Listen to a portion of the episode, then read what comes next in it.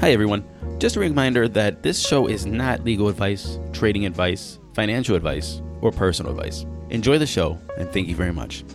This show is sponsored by Eero, Never Think About Wi Fi Again, and by Formosa Financial, financial services for blockchain innovators.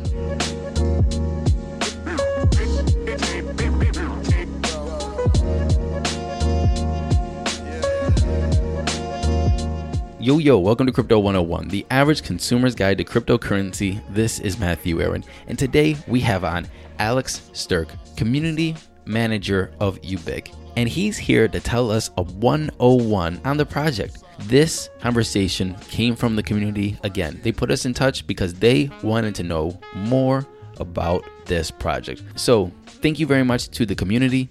Thank you very much to Alex. And I'm very excited to go down the rabbit hole with him about this project. Before we get into this conversation, please go to crypto101podcast.com, join the Facebook page, the Twitter, the Instagram, join the conversation. The market's down. That doesn't mean that we stop learning about crypto and the space and influencing the future. Also, think about becoming a patron. Check out the Patreon page. We have a surprise for everybody who's been a patron for over six months. It's our way of saying thank you. Also, subscribe to us on iTunes, Castbox, Pocket Cast, or SoundCloud, or wherever you listen to your podcasts. Leave us a rating and a comment. It helps us stay on top of the charts so people can find us better. And finally, if you want to join the Crypto 101 media team, reach out to us at reachout at crypto101podcast.com or go to crypto101podcast.com and go to contact and send us an email. We're looking for bloggers, we're looking for audio editors, and we're looking for anyone who wants to join the space, get involved, and, well, shape the future.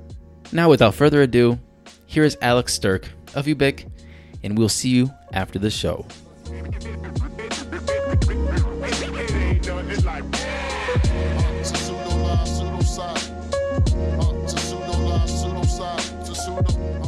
Alex Stirk, Community Manager of Ubiq.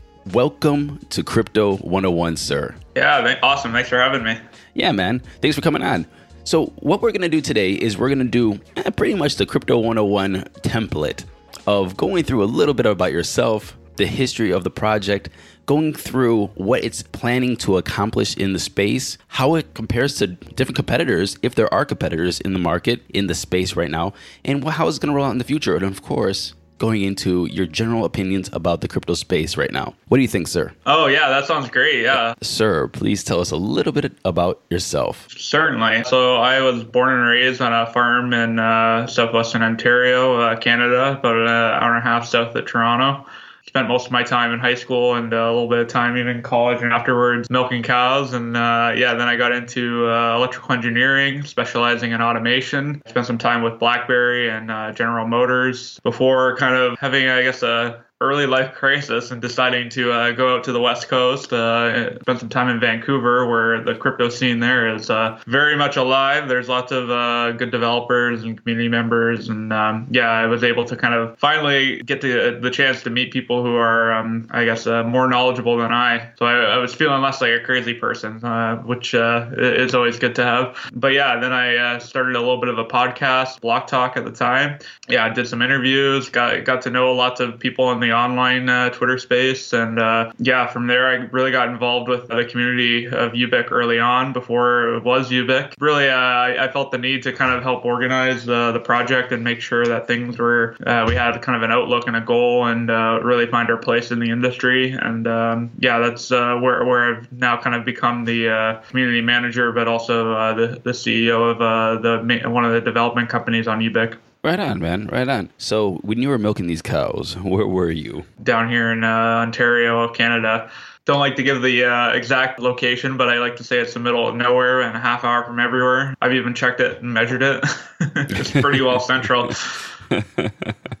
right on. So that's that's quite a skill set you have. So you, besides the milking cows, you have electrical engineering. How'd you go through that path, and what took you out of electrical engineering into crypto space, and then it, finding your way into the uh, Ubiq community? Well, uh, the dairy farm, uh, we always had a lot of kind of automation and uh, a lot of new technology rolling through. Like we've had self-driving tractors for almost 20 years now, so it's uh, it's it's always been catching my eye. There's robotic milkers and stuff like that, uh, and, and, yeah, that's where I kind of got the pull to go to uh, school for electrical engineering. General Motors, I found a, a lot of boredom on the night shift waiting for something to break, so I, I, used a lot of that free time to kind of do some research in the crypto space, learn about Bitcoin, and yeah, that, that's really where I kind of got got the uh, the nuts and bolts of it down, and, and really saw how there there was w- ways that I could apply uh, not just at the plant that I was working at, but also at the farm. Like there there's a lot of issues with networking in both those environments, and yeah, blockchain I think has a, a lot of capability to kind of improve both those industries. So wait, okay, you, you just gave me a mind blow just about a little bit ago. Self-driving tractors this is a thing. Oh yeah, yeah, because uh, you know you gotta get those rows of corn like really straight. So uh, you, you, get the tractor uh, track with GPS, and uh, it's got a little motor on the steering wheel to make sure it's always correcting back to that uh, that initial kind of line, and uh, even does all the spacing and everything for you. So yeah, your only job then is to make sure you don't fall asleep. Okay, so it, can it do turns and everything, and just like do your whole perimeter, or what? What's the or is it just straight? Uh, usually do the perimeter yourself, and then you do all the turnarounds. But yeah, for the straight lines, that's what was heavily automated. So it's very rudimentary, um, like not like the Teslas we see today, but it is getting better. And it was kind of, I think, where a lot of the proving ground for the technology was. Okay, because the first time I saw a self-driving tractor was in the movie uh, Interstellar, and I was just like, "Dude, it's the future." Yeah, yeah, no, we've had that for a while now. It's uh, it's it's amazing. Um, I mean, you still got to have an operator, but there's definitely a lot more, uh, or a lot less driver uh, fatigue, and uh, yeah, a lot more efficiency. So, what was it that attracted you to the crypto space? Was it the the liberty, the freedom, the down with the Fed, or was it just the decentralization, the tech, the what, what was it? Yeah, the technology was definitely interesting. I mean, from the finance side too. Like, um, you know, I was making good money as an engineer, and uh, I was just kind of getting sick of every time I went to the bank, they were looking at my balance and saying, "Oh, you want to sit down with our investment advisors?" And I'm just like, you know what? I'm gonna I'm gonna go through this myself. I'm gonna t- take a little leap into investments and. Uh, yeah, uh, after about four weeks of trying to get registered on exchange and buy Bitcoin the proper way, uh, I finally had it. And within a half hour, I was on other sites and uh, investing in other coins. So uh, from that moment, I was just kind of hooked of just like the, the ease of use and the freedom that you have. Right on. And what year was that? This was uh, April 2014. All right, right on. So you've been holding uh, Bitcoin since 2014. Oh yeah, I've, I've went through that whole bear market in 2015. That, those are the good times. So is this is this the bear market of 2018? Is this the uh, is this the worst it's going to get in your opinion in your years of experience? Um, I mean, it could definitely go sideways for uh, a while. We have the uh, halvening in 2020 coming up, so like that that's going to be another kind of catalyst for upward movement. But uh, um, I think just with the the way the mining economy is going, um, with big players like Samsung getting involved, uh, we're, we're definitely going to see uh, a big jump in, in, in price in the next six months to a year. Yeah, like we're going to hit that trillion dollar market cap for Bitcoin alone. Oh, right on, right on. Well, we're looking forward to it because my my arms are weak from holding so many bags bags. so yeah, I feel that. anyway, we won't go into the bags that I'm holding. I think the listeners already heard that enough. Run us through a history lesson of Ubiq. It's you said it started as a different project before. What was the project before, and what was the evolution? Yeah, so the original project was called Jumbucks, uh, which I mean, kind of humorous name, but um, if Bitcoin launched with like an email list, you know, Satoshi kind of put the word out of to a bunch of these cryptographers to help them launch this network. Ubiq was originally launched, or Jumbucks was originally launched uh, with a chat room. Uh, one of the most popular ones back in 2014. It was um, Coin Markets. It was back when everyone was on IRC. Telegram wasn't really a thing, and uh, a lot of the coin developers and traders were all in this one room. And yeah, it was a fair launch, no ICO, no pre-mine, so everyone had the the ability to mine it. Like I wasn't even in the uh, chat room at the time, but uh, just in my passings on Twitter, I was able to find out about it, and I had just gotten a, a new Litecoin miner. I'm like, man, I wanna I wanna try this out on something other than Litecoin. I I, I gotta get my feet wet and that's where the project kind of got its footing in. And the first priority was not to list it on an exchange. I was really connecting with that as well, let's make it more than just something to trade. It actually needs to have some utility. So yeah, there were some community projects, some uh, crypto collectible cards. If I was at my desk, I'd show you them. They're uh, they're they're pretty cool. These five playing cards that were made of prominent members in the space. The only way you could purchase it was with this currency. So th- these are the kind of like cool community projects, and it, that's really what it came down to. It was a good community in the beginning. And um, I guess it's two years ago now, almost to the day, we uh, launched a testnet for switching to Ethereum code. So we, we built our own version of the Ethereum code base of the uh, developers and the key members of the community and say, like, how do we really want to um, advance the, the currency for, forward? And uh, we really saw there a, a, lot of utility and a lot of more developments coming along for the Ethereum code base. So we, we decided to make the uh, our currency into uh, also network fuel where you can execute smart contracts with it. So that's where we were able to uh, basically build uh, our own version of the Ethereum network with uh, some different parameters and still with the original fair launch, no ICO, no pre-mine, do, doing a swap of the old currency to the new. So basically, you made a an Ethereum, but na- named it something different. What is Ubiq designed to do, and what I guess what was the purpose? Why, what was the inspiration of Ubiq? It was around the same time that DAO hack was going on, and there was a lot of um, issues with the, the centralization of Ethereum and, and, and, just the whole idea of the Ethereum Foundation having like not just control over the development, but also having uh, large control over the currency. Like that was the main reason I think the DAO got so big was there was a lot of the uh, the pre-mined coins going into it. But uh, that, that's where we, we kind of saw there there's an opportunity to um, have um, I guess a more fair Ethereum out there with with the immutability intact and uh, yeah, still the same principles. Uh, something like Bitcoin, you know, like it's uh, having no ICO and and no pre-mine are, are very important for an open source project. So basically, it was a, just a decision of different form of governance. Yeah, yeah. Well, and at the end of the day, like our community is just full of developers who like to build cool shit. So we were really, we were really getting frustrated with trying to build applications on the Bitcoin code base, and we just mm-hmm. saw the ease of use of uh, the Ethereum code base and, and how that standard was going to be being pushed forward. Uh, a lot of the uh, uh, open source projects being developed on it. There's a lot more capability there. Like, no offense to Satoshi, but I don't think he was there as programmer. Like, I think he had a lot of help, and uh, we're still kind of feeling the ramifications to uh, that code base where all Bitcoin code does is keep track of Bitcoin. Mm-hmm. If you mm-hmm. want to do anything like tokens or uh, some of these other applications, you you really got to go into a higher level of complexity. Whereas right. Ethereum is built like by programmers for programmers. Right.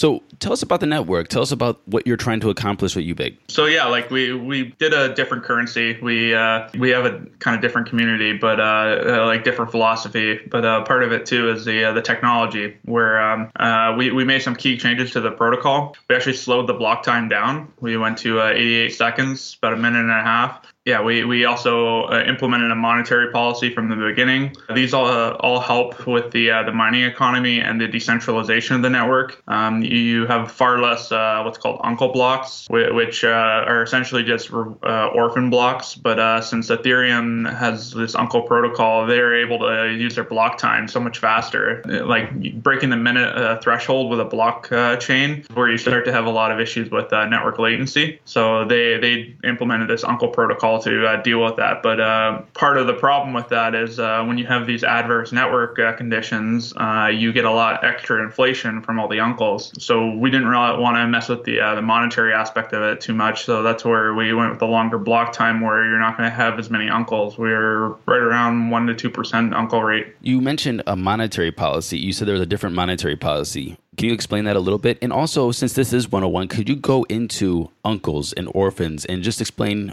what that is 101 Oh yeah, sorry if I go too high level. Um, so the monetary policy, so like Bitcoin, there's a monetary policy that was set from the beginning of the network. Uh, I think it was like uh, hard coded and uh, a little bit later on, but the the idea that there's going to be 21 million coins and uh, every four years the emission rate halves. So uh, th- this was the the monetary policy of Bitcoin. We implemented um, basically a set plan from the beginning of the Ubiq network of what the emission rate was going to be, and uh, miners know that that's what we're going to stick to. So what we did was we started with eight Ubiq per block, and every year we're decreasing by one until we get to uh, one Ubiq per block and uh, that's where it's going to stay. So we'll have this kind of steady inflation uh, of uh, Ubiqs coming in every block. And uh, part of the reason for that was uh, we've never seen an example of a proof of work network that runs on fees alone. Like Bitcoin is aiming to do it, and it will probably be the first one to be mainly fee based. Um, but yeah, we we aren't looking to beat them to that that goal. So that's where we have that kind of constant emission. But it's going to be fairly reasonable inflation. Like right now, I think it's like five percent inflation, and we're going down down to 0.7. So it, it's going to be, uh, um, regardless of the scale of the project, it's going to be uh, pretty uh, like the market will be able to um, tolerate that level of inflation. As for the uncles, so Uncles yeah, and so orphans. Bitcoin- uncles and orphans. Okay, so there's uh yeah with Bitcoin, um, if two people mine Bitcoin blocks at the same time, the one that the chain continues on it will be the main chain, but the block that wasn't accepted by the chain is considered an orphan. Mm-hmm. Um, it's left behind, uh, it's forgotten, and uh, yeah, it's, This is, it's kind of starting sad. to sound really sad. Yeah, but uh, luckily there aren't that many orphans in, in uh, Bitcoin because of the 10 minute block time. The the chances of getting an orphan with the uh, latency of the network is is very little. Is there such Like, thing as an um, orphanage? Someone just collecting all the orphan blocks. um, yeah, there there's a good record of them on all the block explorers. You can usually see uh, orphan blocks there, but uh, yeah, like I said, they're not very common on Bitcoin because uh, yeah, even if you have something like one second of latency, like between two miners generating a block, that's still one in 600 chance that uh, that's going to happen because uh, you have the 10 minutes, uh, 600 seconds between blocks. So Ethereum, they uh, implemented what's called the Ghost protocol. This was something that was suggested to improve Bitcoin early on, where if you give a, a small reward to the uh, orphan blocks, or like and have them kind of included in the chain, it's essentially call them an uncle instead of an orphan.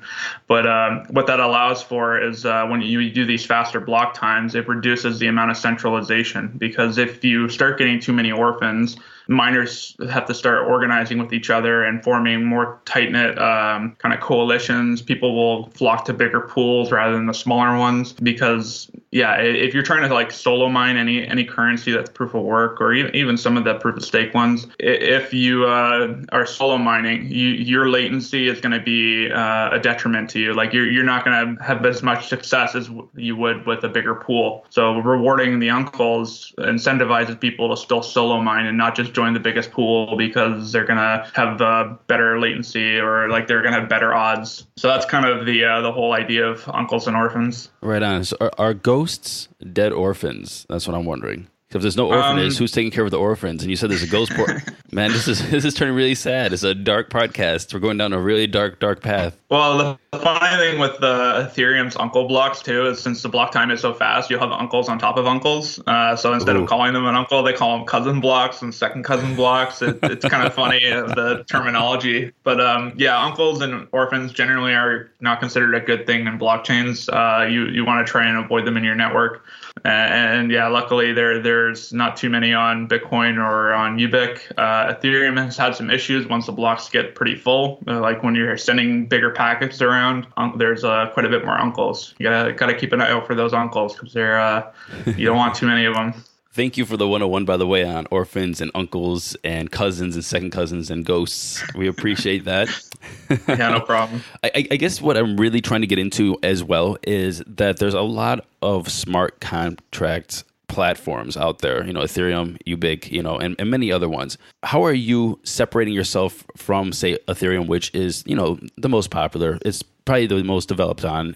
What is what is your roadmap for the future to, I guess, make the separation to encourage people to develop on your platform opposed to these others? And what are some of the major competition that you have out there? And do you have a plan to either work with them, compete against them, or what have you? Well, Ethereum, its main innovation was the EVM, the Ethereum Virtual Machine. And this is becoming the de facto standard in smart contracts. Like there's even um, a protocol layer being built on top of Bitcoin to have an EVM rootstock. So we we saw that this is going to be the kind of the standard of smart contracts. There's a lot of these other platforms that are coming out now, and some of them are deviating from the EVM. Some of them are completely new code bases or new opcodes, uh, like uh, ba- basically trying to develop an entirely new smart contract system. And and part of the problem I see in that is uh, it's not exactly as battle tested as Ethereum is. Like uh, we've seen some issues with the Ethereum code base, mostly because people are actually using it. They're trying new things. They're moving fast. They're sometimes breaking stuff, but they're fixing it.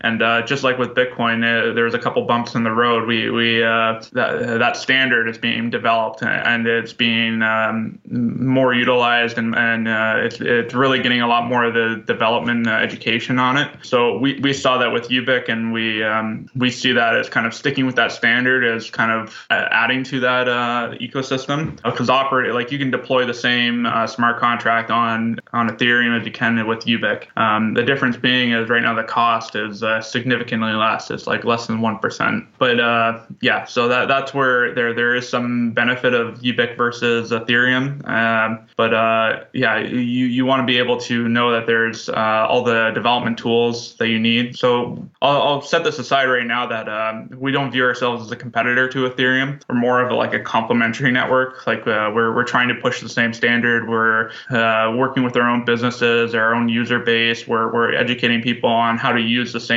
uh, the same uh, system because um, the the user experience is very much the same. And that can be said for Ethereum Classic and a couple of the other EVMs. Uh, we we want to make sure that there's um, you know all the tools that you need. Something like MetaMask, which is like the main tool for interacting with dApps. We have our own version of it called Sparrow, and that's important for anyone who wants to develop a, a dApp on Ubiq. Even something like MyEther Wallet, you can use Ubiq through My MyEther Wallet or MyCrypto, but we also have our own fork of that uh, that system, that code base uh, called Pyrus, P Y R U S. And um, part part of I think um, setting ourselves apart from a lot of the competition is actually having a lot of these tools available, um, ma- making sure that like uh, a, lot of the frameworks, even something like hardware wallet support. That that was another key reason to stick with a, a standard like Ethereum is to be able to implement yourself on a, on a hard uh, hardware wallets. So we're on Ledger and Trezor, and and that's where I guess we, we kind of have a bit more namestay, uh, and also things like uh, token support by exchanges. So say you want to deploy an ERC20, you don't want to put it on Ethereum because uh, it's too expensive. You maybe want to put it on Ethereum Classic. The thing is, no no exchange right now is it's supporting Ethereum Classic tokens. There's maybe like one or two tokens on that network that are uh, trading uh, on an exchange, but it's it's very sparsely supported. Where Ubiq, we have uh, token support from two major exchanges, and um, yeah, we, we actually have about eight tokens right now that are uh, trading on exchange uh, with value, and a couple more community ones that are more kind of fun tokens that uh, might have value one day. Even um, yeah, that that's where there, there is a little bit more kind of industry adoption and um, c- kind of uh, um, bullet points for when you're shopping around for what EVM you want to deploy on. Because yeah, it's kind of like a choose your own cell phone plan, right? Like you, you gotta you gotta have options, and uh, having a little bit of competition in the EVM space is good too.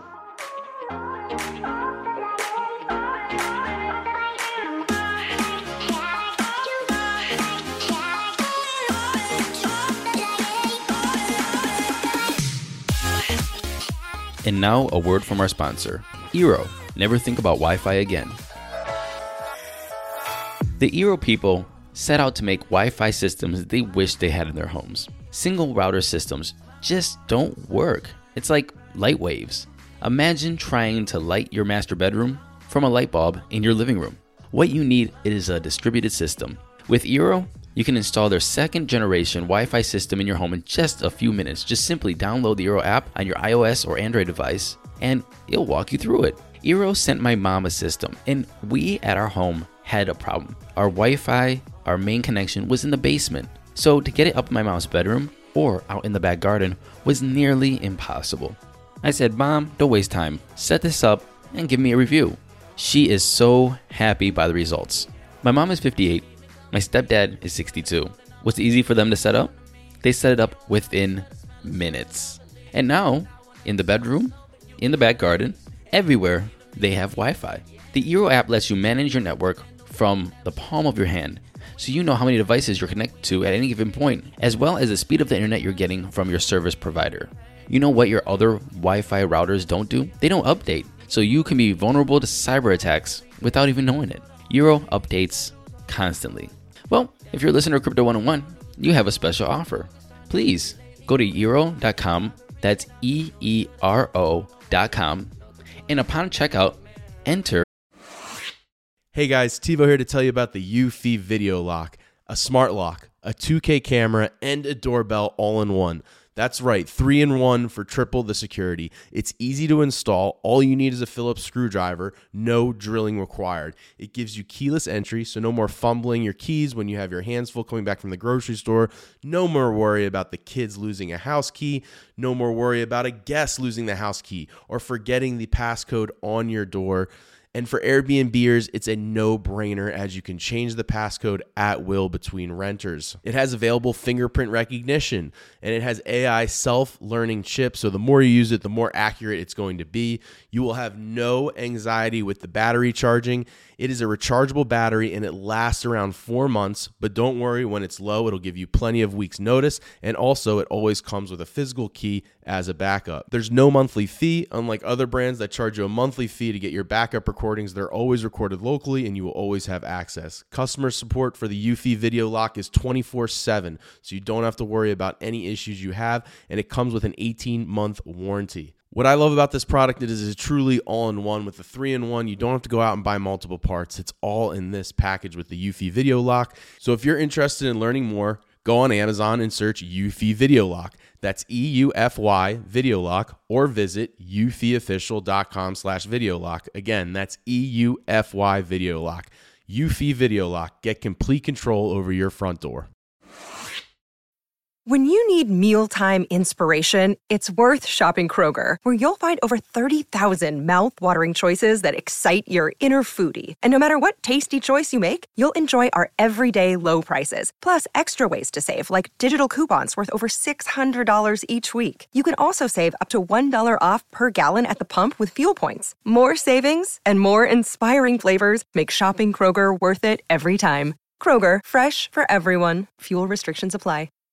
Save big on brunch for mom, all in the Kroger app. Get half gallons of delicious Kroger milk for 129 each, then get flavorful Tyson natural boneless chicken breasts for 249 a pound, all with your card and a digital coupon. Shop these deals at your local Kroger today or tap the screen now to download the Kroger app to save big today. Kroger, fresh for everyone. Prices and product availability subject to change. Restrictions apply. See site for details.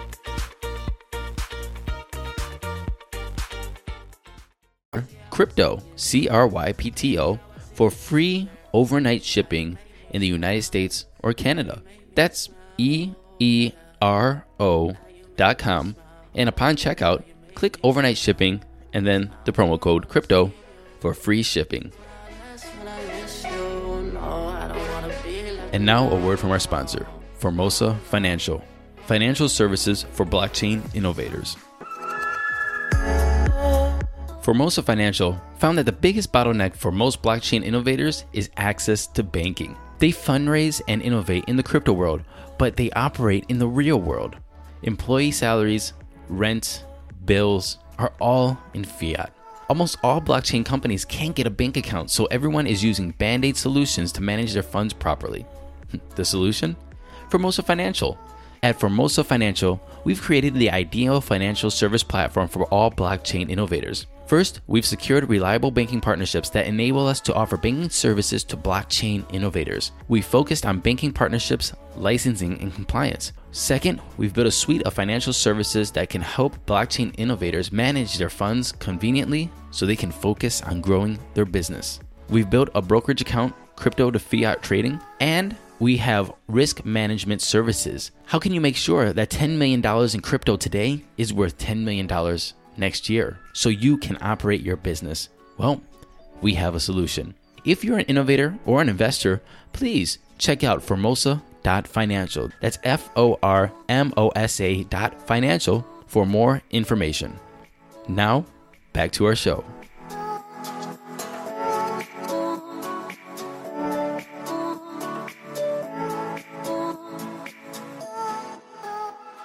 You know, in pre- preparation of for this uh, chat with you, I've watched a lot of YouTube videos. I would say a year ago, everybody was saying this is the Ethereum killer. This is the the one that's going to you know go right against Ethereum and, and knock them off their platform. I guess everybody's looking for the Ethereum killer. But then a year later, though, everything changed. Like there's too much competition. There's too much people trying to do the same thing. Then you also just said uh, making your own wallets and protocols and things like that. You know, you don't have to use MetaMask and MyCrypto. You have your own thing, which also kind of gets you more niche and gets you more away from the mainstream you know maybe give you less user interaction because you're not right there with the mainstream. I guess i know you don't consider ethereum competition but there is competition out there and there's a lot of people trying to do the same same thing as you guys. What is the roadmap for the next five years to make yourself keep being relevant I think right now it's just making sure all the tools are ported over. We're working right now with businesses to even utilize the, the chain, like um, Cryptopia, uh, a major exchange out of uh, New Zealand. All of their token products are Ubiq tokens. That's where I buy my Um, sumo coin. Oh yeah, yeah. I've been uh, working some orders on there today. It's, those guys work hard and they list a lot of really good stuff and a, a lot of other random stuff too. I love the random shit. oh yeah, that's great. But uh, yeah, uh, I think going forward in the future, like um, we we don't really have like a I guess a rigid roadmap, mainly because we didn't raise money from anyone, and I think in a lot of cases that's a benefit because uh, that makes us more uh, adaptable. We can easily pivot to um, to having new new features or uh, new new focuses.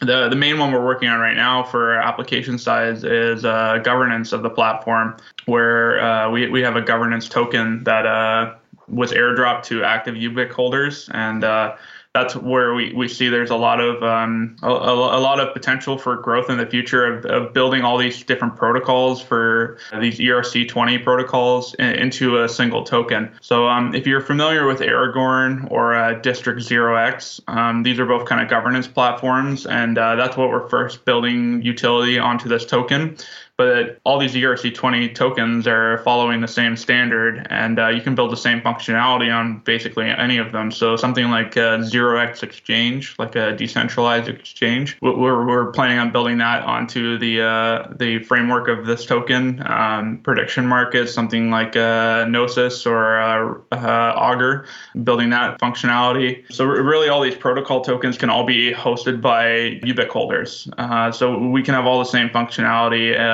uh, as the Ethereum ecosystem, but it's much more cohesive and it's all kind of operated from the same token holders. So it makes the layer two a lot cleaner and a lot uh, a lot better for governance. Uh, so that's kind of our roadmap right now of just uh, getting the governance side uh, rolling a bit further. We're going to bounties and um, having it operate more like an open source project because we, we do actually have a development fund uh, from uh, some of the ICOs that we did help develop on the project on the platform. they they've contributed some Bitcoin to a multi-sig where now we have about 20 Bitcoins that we can put towards bounties to incentivize developers to come and build on the platform. So that's that's really where I see a lot of uh, I guess our growth potential or our, our uh, uh, plan for the future is uh, incentivizing developers to to just port over their protocols or um, develop new things that are exciting and uh, try and claim a bounty with it. Assume that you would agree with this statement. Then it is better to build your own than to partner and have synergies with different companies.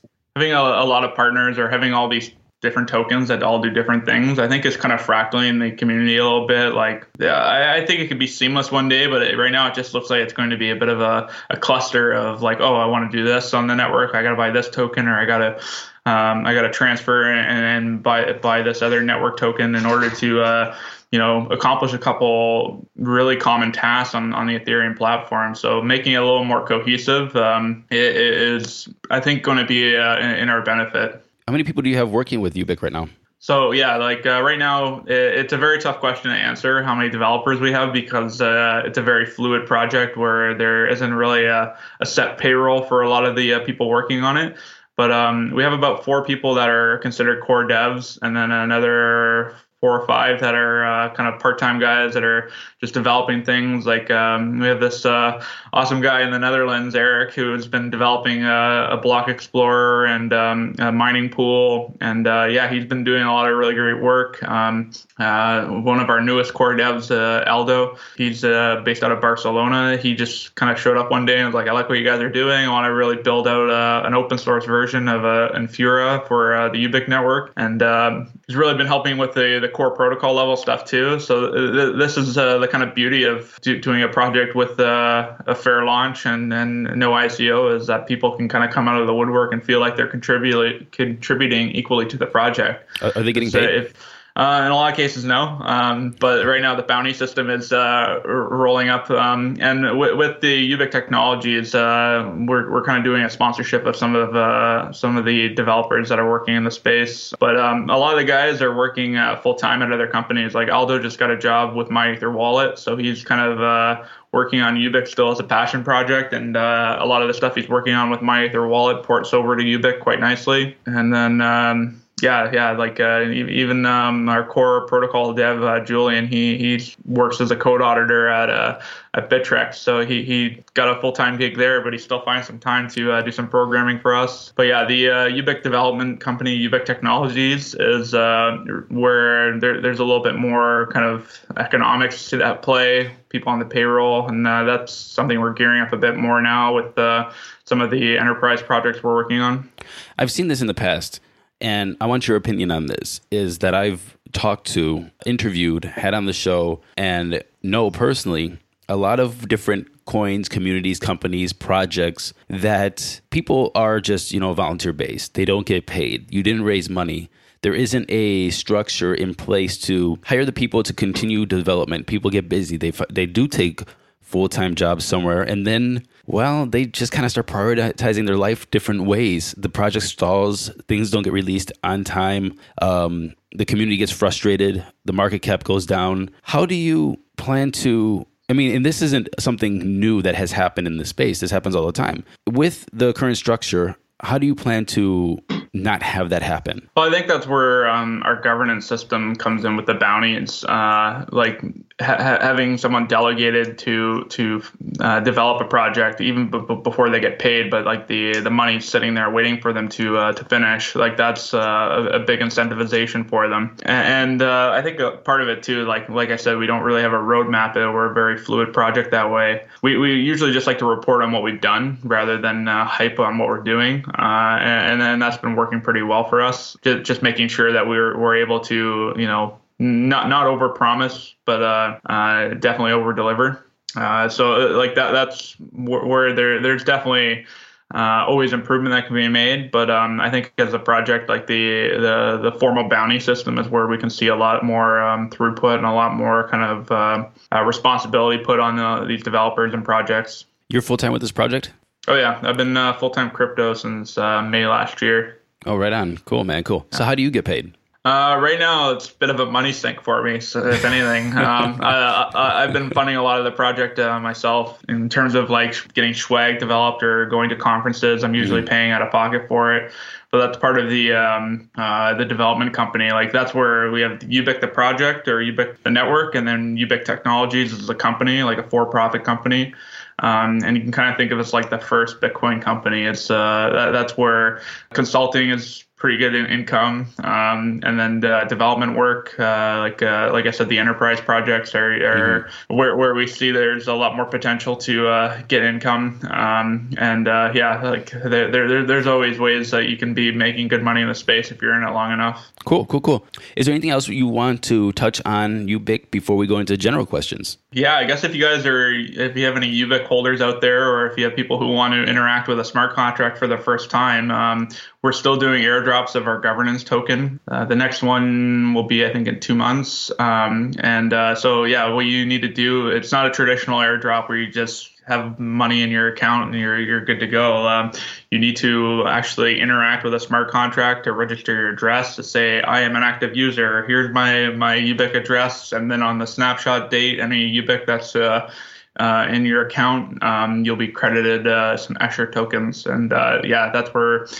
we have some more votes coming out too for it, and uh, the bounty system will utilize it. So it's it's kind of a, an easy way to um, play around with smart contracts and really uh, uh, understand how the the nuts and bolts of it work. Right on, right on. We said at the beginning of this podcast that Samsung, big companies are going to start getting into mining. You think we are going to see, let me rephrase that, $1 trillion Bitcoin market cap. Oh, we could only wish. Oh yeah, 50, 58 grand, uh, three hundred dollars is uh, the price I'm, I'm predicting for Bitcoin in the the next kind of run up. I think next six months to a year, we're, we're going to see that.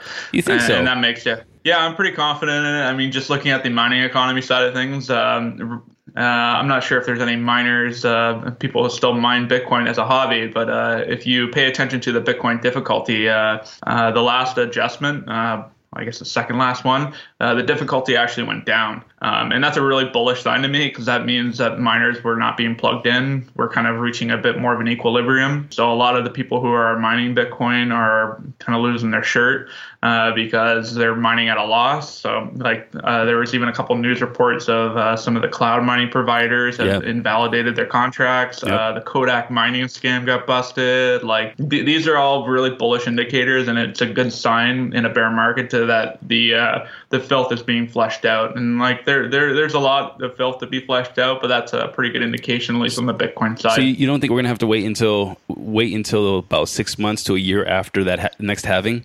it, it's it's tough to say. Like I don't want to. Of course, I- isn't financial advice. You're not a financial Yeah. advisor. Yada yada yada. The opinions, it's straight like- opinions, man. we we all have our fingers to the breeze. We have no clue where the wind, wind's coming from. Well, and with Bitcoin, it's not a matter of if, it's a matter of when. So Mm-hmm. it's like if you're patient enough, Bitcoin is a two year investment. It's the best returns out there. Like there's only like three days that you could have lost money uh, looking at it as a two day inve- or two year investment. So yeah, if you got a little money to spare, then it's like okay, yeah, throw it in Bitcoin for the two years, and you'll you'll have some pretty good returns. Um, the the question I think uh, with these uh, this last run up and uh, when the next one happens, i- i- is it going to be kind of like another 2015 scenario where we really got to do some long sideways and flush out a lot of the uh, Mm-hmm. uh, a lot of the filth in the, the space, or or is it kind of the one of two legs? Like we're we're we're not finished repricing for this next uh, kind of shift because we saw that with the 2014 bubble. That was actually the second leg of that year. So I don't know. It, it seems like it's going to be a pretty bullish November, but um, th- there's lots of factors at play. Like um, if we see this ETF pass, like uh, it's a pretty bullish uh, demand. Um, Which ETF? people Which buy. ETF are we we talking about here? I think there's a couple Um, going on. There's a there's a cargo. There's a Canadian. I think it's uh, any ETF that's actually backed by Bitcoin, not based on the futures. So um, like there are a couple Canadian ones. There, it's just it's a little bit more small time. Uh, I think one of the ones, uh, like the Winklevoss ones, I know it got denied, but it, it's kind of like it's the main one. I think they have the most liquidity to supply an ETF, whereas uh, any any of the uh, these other ones, I, I'd be really worried about their ability to meet demand. I mean, uh, it will cause a lot of uh, short-term demand in the price, but like, uh, yeah, there'll, there'll be a lot of uh, equilibrium that'll have to uh, come come about after that. The other side of it too is like if, if one of these ETFs get passed, then a whole bunch of them are going to come pouring through. So it's it's kind of like which one's going to be the first one.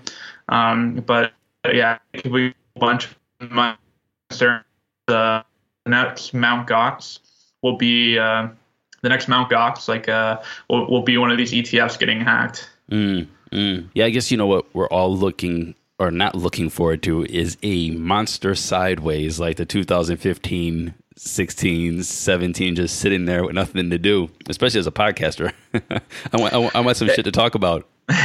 that's when I, uh, I really enjoyed podcasting. It was uh, my favorite time in the space because uh, that's when projects are really buckling down. Uh, You, you get a developer on who uh, you can tell he's been like coding his ass off because like there's really not nothing else to do with trading or anything. So um, yeah, like uh, th- those are the times uh, like like I said at the beginning, it's like 2015 was a good time for me. I, like uh, as boring as it is for the sideways, like that that's when a lot of rubber is meeting the road and, and things are getting done. Like when when we're going parabolic upwards, I think everyone gets distracted and uh, uh, not much gets accomplished. They do. They do. There's uh, silver linings to any dark cloud there the, the parabolic cloud or the sideways cloud.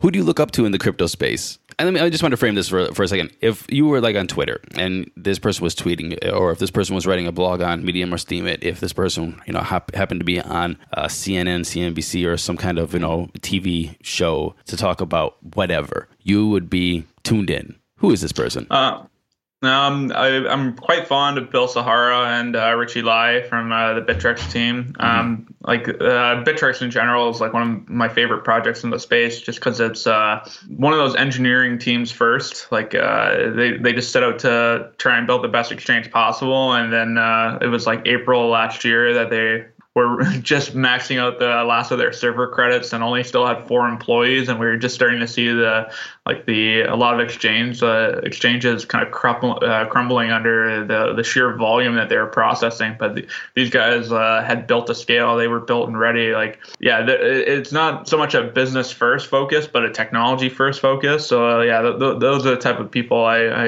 I usually like to hear speak about the industry. What do you what do you think about the Bittrex loss of market share and their redesign? I guess those are two totally opposite questions, but I don't think they've lost too much market share. I think there's a lot of fake volume floating around. Um, you think like, so? I, I, think. Oh yeah, like if you want to find the truest volume in the space, you you, you look at something like Bittrex because like there there are no fee breaks uh, and and uh, this time this time yeah. last year Bittrex was number one. It was probably almost hitting a billion uh, 24 hour rev, um, volume. Now it's mostly Chinese uh, exchanges, HitBTC, uh, Binance and what, what have you. Bittrex isn't even on the top 40 anymore. So you think that's actually more realistic value? Yeah, yeah. Like uh, I think uh, some of these other ones, um, I'm, I'm, i question some of the uh, the numbers they're putting out. I don't want to speak too ill ill of Binance because uh, it's a, it would always be great to have a listing there, but um, yeah, it, it, it still is questionable of uh, how, how much volume could be there. And um, the other thing too is uh, the fee break that they give with their uh, Binance token allows for more trading for less cost. So it's like how much money is being spent on fees. It's very consistent on Ether- on, on uh, Bittrex, uh, and, and, that makes it a pretty good gauge for the space. So yeah, I, I think that's where you see a lot more kind of institutional traders uh, or institutional investors kind of looking to fill their altcoin bags, um, where, whereas Binance can be a little um, I guess worrisome sometimes. I mean, uh, nothing to knock Malta, but uh, uh, I, I I don't put a big big bag there because it's uh, you know if, if their whole concept is to move fast and shake trees, it's uh, it's kind of hard to put your money in in their pocket to help them do it. And what about the Bittrex redesign? Good, good move um, or bad I, move? Well, I love the night theme. I mean, like uh, uh, the white was always searing my eyes late at night when I was trying to that, that is true. do some late night trading. But uh, yeah, I think it was uh, it was very welcome. Uh, it, it was kind of like the first major step of like the um, improving the UX. Um, uh, it definitely has more work to do. I mean, I know guys that work there that aren't even happy with it, so it's it, it, it's something that they're working on, and I think um, yeah, the API is always a good option too. Like uh, I do a lot of trading through uh, Coinigy as well, so uh, like you just plug in your APIs into there, and you get the same user experience for every exchange. Crypto 101 has positioned itself to be one of the first stops in the space. If you're coming into the space and you're googling, you're saying, "Hey, crypto, cryptocurrency 101," you know, uh, what, whatever, we, we might pop up. So it's very possible if somebody's hopping in because you know Bitcoin went down a little bit and they were going to buy their first Bitcoin, they might hear this episode as their first step into the space. What would you want this noob to know about getting into the space? Trust no one, but uh, find someone you can trust. all right, all right, Agent Fox Mulder. no, that, that was advice that I got from a, a friend that I met uh, a while back. But um, I, I, think it's like uh, you, you really got to go beyond just the exchange because like to, to buy buy a bitcoin on coinbase is uh, is only one part of the process to withdraw it is the other side of it and uh, we're very fortunate now that with things like hardware wallets it, it's much easier to be secure but still have the level of convenience so yeah if you can manage to at least with, do one withdrawal it doesn't have to be much but like understand like the real side of the technology the freedom that comes with uh, ha- having your own money and your own address. And uh, I mean, if you can't afford a hardware wallet, you can play around with the paper ones too. That's what I did early on. right on, man. Right on. Cool. Alex, before I ask this last question, I want to say thank you very much for the 45 minutes of your time using your data on your phone to come on this show. And I guess the last question is what three songs would you like to put on the Crypto 101 spa- uh, Spotify playlist? Oh, geez. Uh, I got a I got a long list. Um, well, for having me, and uh, you know, it's not too big a deal with putting uh, a little bit more points on the data bill. I'm just trying to expense it to the company. Uh, but uh, yeah, I, I think uh, for good songs, let me go to my Shazam here because I heard some good ones the other day. Shazam! All right. Oh yeah, yeah. I want to hear some "Dirty Laundry" by Don Henley. Okay. Let's see. There, there's Down Under by Men at Work. That's always a fun one. That's always already on the playlist. Already, already twice on there. Oh man, uh, what about What's Up by Four Non Blondes? How about that? Nope, don't have that one. Okay, cool. And then uh, Go All the Way by the Raspberries. You got it, man. Alex. That's what crypto's gonna do. It's gonna go all the way. Hopefully, all the way to that one trillion that you're talking about, fifty-eight thousand three hundred. Oh yeah, because no, then I won't be holding bags. No, no, you'll be uh, you'll be spending them. I'm sure. I if I'm if I'm smart this time. If I was smart last time, I would have been spending them last time. it's all good, man. It happens. It goes around, comes around. Right, right, right. Alex, Alex Stirk of Ubiq, thank you very much for coming on Crypto 101. Once again, thanks for having me. It was a great time. All right, brother.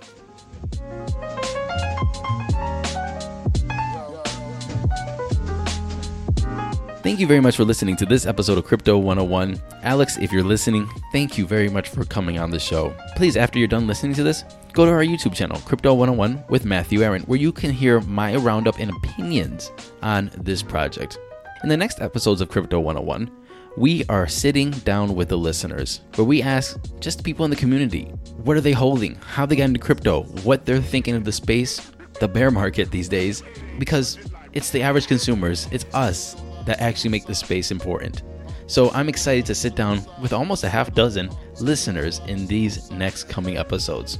We're going to sprinkle them around, so a couple here, a couple there, and maybe we'll do a Lisk 101 in between. And before we go, like always, apogeecrypto.com, A P O G E E crypto.com, the best place to check your real time prices, cryptonews.com for your news, and we will see you in the next episodes of Crypto 101.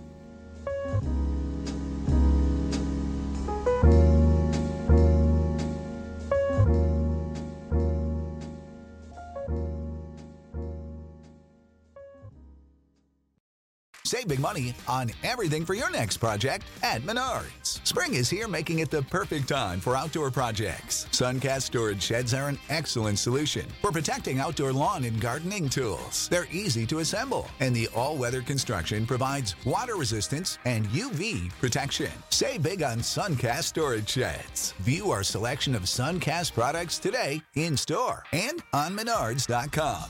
Save big